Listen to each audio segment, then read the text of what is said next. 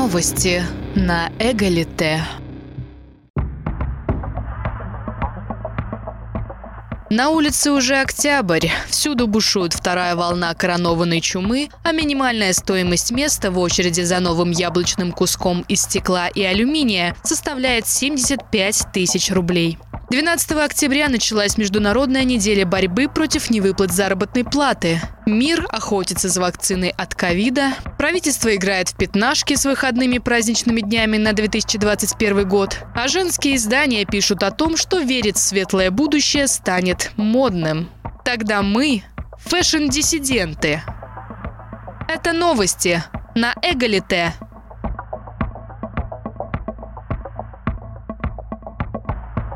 Не ту назвали чумой. Все уже так устали от темы COVID-19, что невольно начинаешь удивляться, почему никто еще не устал от капитализма. Честно, прямо изумляет. Вы скажете, что левые опять натянули сову на глобус и опять будут примитивно винить во всем капитализм? Нет. Тут будет простая арифметика. Генеральный секретарь ООН Антонио Гутериш назвал ужасающим рубежом отметку в 1 миллион жертв COVID-19. Больше всего умерших от короны в США – 205 тысяч. Следом идут Бразилия – 142 тысячи, Индия – 95,5 тысяч, Мексика – 76,5 и Великобритания – 42 тысячи. Наш мир достиг ужасающего рубежа – утраты миллиона жизней из-за COVID-19. Мы никогда не должны упускать из виду ни одной жизни, написал генсек ООН в Твиттере. Ни одной жизни. Поняли? Тем временем, пока закрывались границы, произносились громкие речи, а врачи совершали свой подвиг по расписанию, по меньшей мере 7 миллионов человек умерли от голода. Об этом заявил исполнительный директор Всемирной продовольственной программы ООН Дэвид Бисли. 7 миллионов. Чувствуете, да? 1 миллион и 7 миллионов. Бисли отметил, что проблему мирового голода усугубила пандемия коронавируса, и нас ожидает библейский голод. Для улучшения ситуации в условиях распространения COVID-19 необходимо в ближайшие полгода собрать около 7 миллиардов долларов. При этом общее состояние долларовых миллиардеров за время глобальной пандемии возросло на 27,5%, достигнув отметки в 10 триллионов долларов на конец июля 2020 года.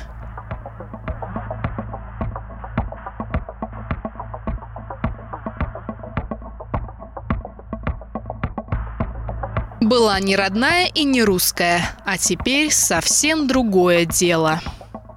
Особенная загадочность русской души не может обойтись без особого эстетического средства познания русской национальной культуры и самореализации в ней. Для изучения парадоксов русского национального характера и загадки русской души в российских школах теперь вводится отдельный предмет – родная литература.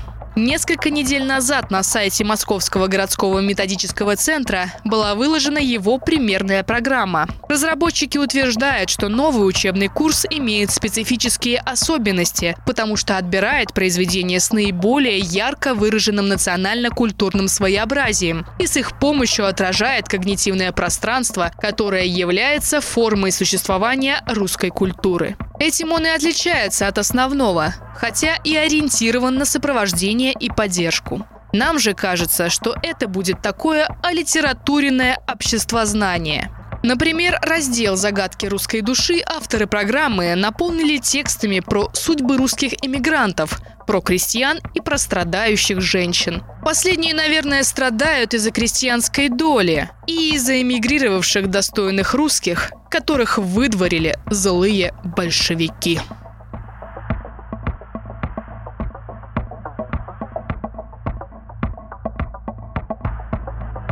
Национальное достояние потекло.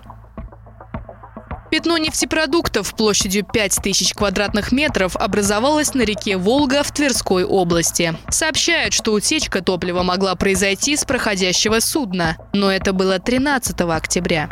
А вот чуть ранее пострадала не одна «Волга-матушка».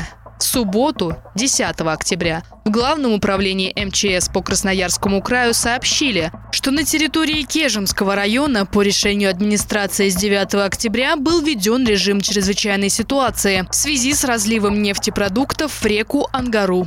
При этом сам разлив произошел еще 2 октября. Но это не беда. Это загадочность русской души. Из этого можно сделать вывод, что душа у нас щедрая – и это далеко не первое масштабное загрязнение акватории в России за последний год. В мае произошел разлив топлива в Норильске на ТЭЦ-3 компании «Норникель». Около 21 тысячи тонн дизельного топлива попали в почву и реки. В июле на предприятии Норникеля произошла утечка авиационного керосина, но уже в меньших масштабах. В конце сентября произошло загрязнение акватории Тихого океана в районе Авачинской бухты и Халактырского пляжа на Камчатке. Около 95% всех живущих на дне морских организмов в данном районе погибли.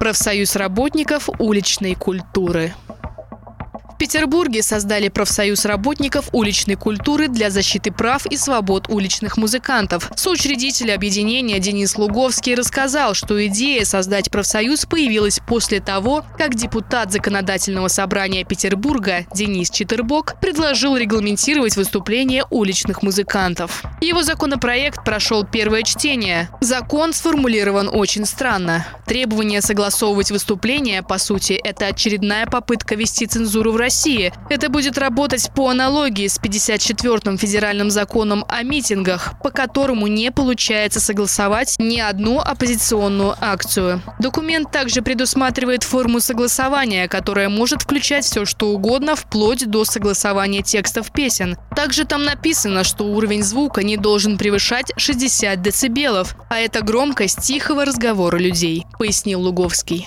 Стендап-комик и член профсоюза Татьяна Щукина сообщила, что еще до того, как законопроект Читербока прошел первое чтение, в Петербурге начались задержания музыкантов. Их удерживали в отделениях полиции по 6 часов, вменяли абсурдные статьи, сказала она. Например, что музыкант незаконно занимает земельный участок или использует водные ресурсы. То есть чуть ли не прямым текстом заявляли, что человек глушил рыбу в канале Грибоедова песнями Оксимирона. У задержанных отбирали личные вещи, инструменты и оборудование, которые так и не вернули. Надо было глушить чем-то попатриотичнее. От Волги до Енисея Леса, косогоры до степи Россия, моя ты Россия от Волги и до Енисея.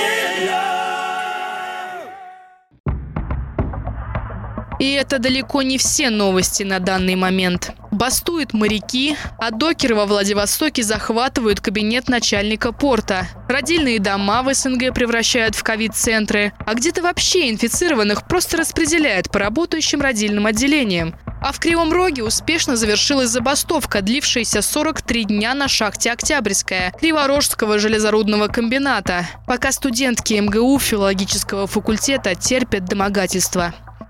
Новостей много, а причина одна. И пока мы будем оставаться слепыми и культивировать свою беспомощность, события будут именно такими. Потому что события должны создавать мы. С вами были новости – на Эгалите